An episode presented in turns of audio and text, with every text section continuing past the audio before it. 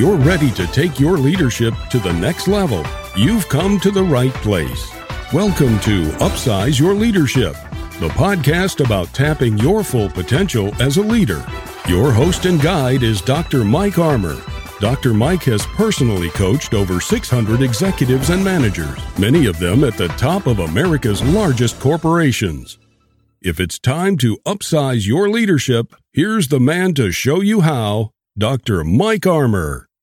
Hello, everyone. Welcome to Upsize Your Leadership, the podcast about enhancing your leadership wherever you lead, whatever your role. I'm glad that you joined us for today's program. I use these episodes to share the same insights and recommendations which I provide daily to clients who turn to me for leadership coaching, management training, or business consulting. You can learn more about me and the services which I provide at leaderperfect.com.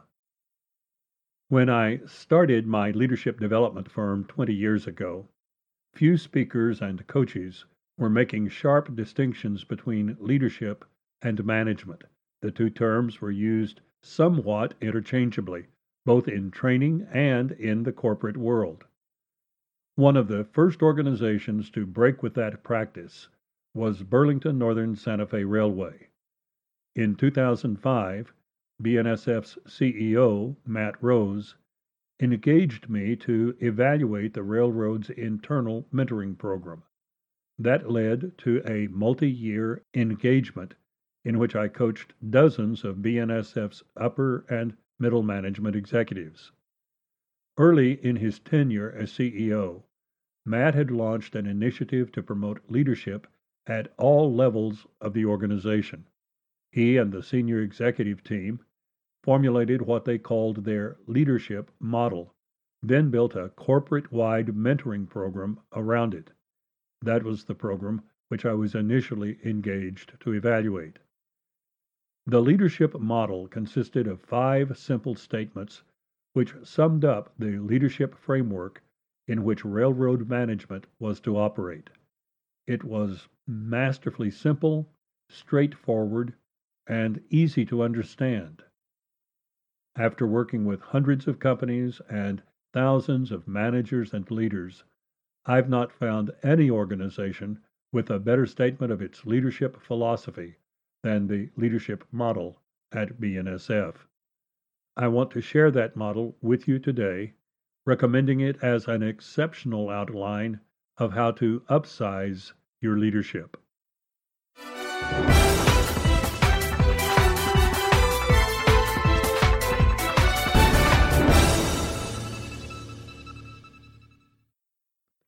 Lots of companies develop leadership initiatives.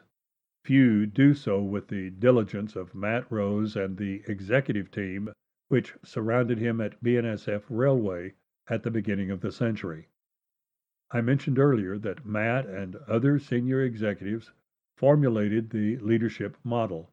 It took final form after extensive deliberation. The model succeeded not because it was articulated well, which it was, but because of the steps which upper management took once it was announced. I mentioned BNSF's mentoring program earlier. Senior executives at the vice president level or above were assigned 16 high potential up and coming managers to mentor once a month in a group setting.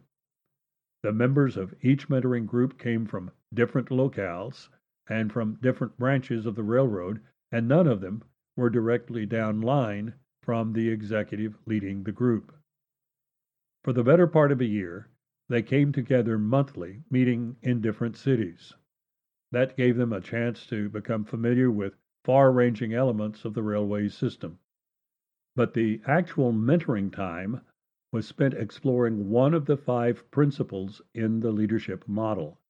They would analyze case studies designed to help them apply that principle to their own personal responsibilities. Since so many different parts of the railroad were represented in the group, the cross fertilization of ideas was stimulating and thought provoking. But mentoring groups were not the only way, or even the primary way, in which the leadership model was embedded in the company culture. The five elements of the model were incorporated into the evaluations used to determine promotions and bonuses. They were an integral part of an employee's annual review. When top leaders at BNSF spoke to employee gatherings of any size, normally at least one of the five components of the leadership model would figure prominently into their remarks. Through this continuous emphasis on the model, and because it presented itself in so many ways and in so many forums, the leadership model became ensconced in the mindset of management at every level. I can remember visiting with section gangs laying track in the middle of nowhere. They were geographically and organizationally about as far from corporate headquarters as they could be. But every supervisor knew the leadership model and how it applied to his duties and responsibilities. It was no surprise to me, therefore, that after Matt Rose relinquished the CEO's role, the leadership model lived on in the BNSF culture. Over the years, the model has grown with with other elements of leadership philosophy used to expand on it, but the five principles remain at the core of BNSF's leadership development program. Let's take a quick tour then of the five principles. The first is lead more, manage less. I said at the top of the program that the distinction between leadership and management was not always crisply recognized in corporate America at the time that the leadership model was developed. Today, most training on leadership, most books on the subject, and dozens of well known keynote speakers make that distinction. But that was not the case in the late 1990s. The first principle of the leadership model was thus a groundbreaking declaration. It forced people to ask the question what is the difference between management and leadership, and when should I be practicing one or the other? This was a vital question to ask in an industry whose daily routines rotate around massive pieces of equipment and machinery. Machines and equipment do not need to be led, but people do. You can manage people just as you can manage a train schedule, but you would never speak of leading a freight shipment or leading a switch engine. We only lead people. Lead more, manage less was a clever way of saying make people your priority. We may have billions invested in rolling stock, but we must be just as purposeful in investing in our people. This is not to say that the railroad was relegating management to a negligible role. Quite the contrary, management will always be front and center in a company like BNSF. When you are putting together hundreds of trains a day, then running them through thousands of jurisdictions, each with its own regulations and restrictions, you better put a premium on good management. Otherwise, the company will literally run off the rails. The admonition to lead more, manage less merely meant don't let your necessary preoccupation with management issues crowd out the indispensable time you should be giving to leadership. It's a sound piece of advice for managers in every corner of business and institutional life. We easily find time for management. We have no choice. Problems are thrown at us constantly, demanding immediate management responses. But leadership's primary concerns are longer term, not so demanding of immediate action. As a result, in the press and pressure of the moment, time for leadership gets crowded aside hour after hour, day after day. Lead more, manage less is a simple, constant reminder to make time to lead. The choice between leading or managing is not an either or decision. It's a commitment to both and. a commitment to excel both at management and leadership. Long after the leadership model was woven tightly into the cultural fabric of BNSF, Warren Buffett bought the railroad and took it private. When he spoke to the press about the acquisition, he explained his rationale for the purchase by describing BNSF as extremely well managed. The company had learned to lead and to manage simultaneously. Leadership suggests that you are going someplace and that you want others to follow you. Thus, the second principle of the leadership model is cast a compelling vision. Sometimes we talk about vision as though it's the province only of executives at the top of the organization. They need to be men and women of vision, we say. But the BNSF leadership model makes no distinction between the CEO and the supervisor of a section gang. They are both to cast a compelling vision. A leader with no vision is merely meandering, and his or her people are doing little more than milling around smartly.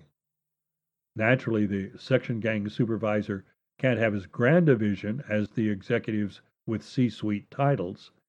The supervisor's vision may be for his team to set a new standard in terms of quality and performance, or it may be a vision for the individual members of the team, a vision to develop them so well that they promote twice as fast as their peers. But the supervisor needs a vision just as much as the CEO. Vision is the rationale which leaders offer for the commitment and sacrifice they ask of their people. That's why BNSF used the word compelling to describe the leader's vision.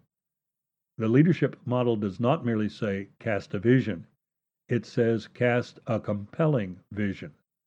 A vision which is so powerful, so appealing, so enticing, that the leader's people easily buy into it. They clearly see the benefit, personally and as a team, if the vision is achieved. By its very nature, however, a compelling vision requires steadfast endeavor if it is to be accomplished. People must be continually reminded of where they are going, of what's truly important, of what needs to be done next, and how it needs to be done. This then sets the stage for the third principle in the leadership model communicate, communicate, communicate. In my keynote speeches, I've often made the comment that having worked with hundreds of companies as a consultant or coach, I'm yet to have anyone tell me, you know, we don't really have many communication problems around here. If I lived another 200 years, I would probably never hear those words in a corporate setting. When a potential client calls me about the possibility of management training or consulting, I obviously ask them what problems they need me to address. But before they say a word, I have already written the word communication on my notepad because sooner or later they are going to mention it. And they always do, usually sooner than later. It's a given, therefore, that there is no ultimate solution to the communication problem. The only solution is to combat it ceaselessly. Every day in a leader's life is another round of communicate, communicate, communicate. Which brings us to the fourth principle in the leadership model, which is model the way. From the time we were toddlers, we have learned new things by imitating people whom we perceived as knowing how to do them. While that's obviously true in childhood, it's no less the case in adulthood. What happens if you're in an unfamiliar setting and a host puts a food dish in front of you which you have never seen before? You have no idea how you should eat it with a fork, a spoon, as a finger food? What do you do in a case like that? As a rule, we look around to see what others are doing, don't we? We try to identify someone who knows the ropes we watch that person for a moment, and then we try to imitate what he or she is doing. Leaders, especially those who cast compelling visions, are taking people into terrain which is unfamiliar to them. Certain aspects of this new terrain may be as confusing to them as that strange dish which your host set in front of you. They need the benefit of seeing how they should act, what they should do. Ideally, they will find this example in the person of their leader. Einstein is reported to have once said that teaching by example is not a way to teach, it's the only way to teach. There's much truth to that. Modeling the way, however, is much more than a mere teaching technique. It's the way that leaders validate in the eyes of their followers that the leader truly believes in what he or she is encouraging them to do. As the old adage says, actions speak louder than words. People listen to their leaders to understand what the leader thinks is important. But if the leader's example contradicts those words, they will take the actions as the better indicator of what's truly important to the leader. The leader's mindfulness of his or her people is encapsulated further in the fifth principle of the leadership model, which is simply develop your people. At some point along the way, BNSF has modified this principle to say develop others, which is the way that I see it sometimes worded in internet articles about the railroad. Personally, I prefer the phrasing develop your people.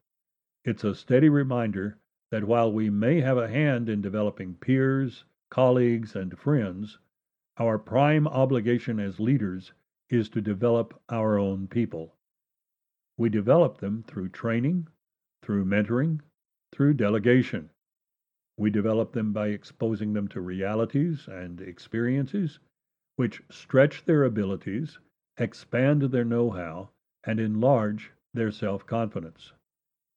In large organizations, one like BNSF, it's a temptation for managers to view employee development as the primary responsibility of HR or some training component of the company.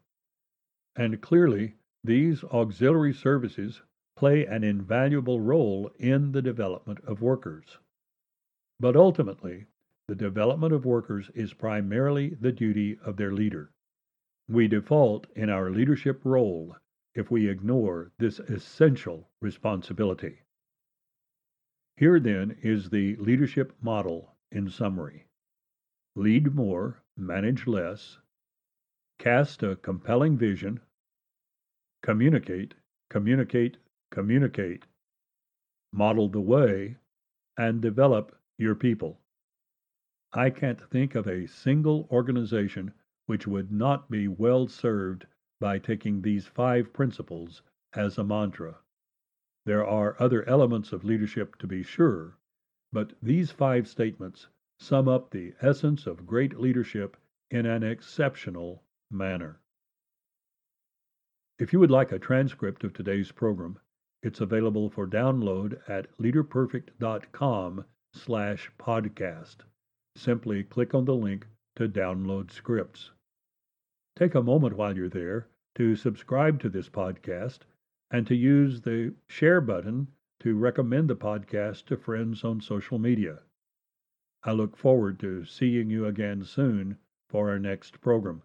Until then, find some way every day to upsize your leadership.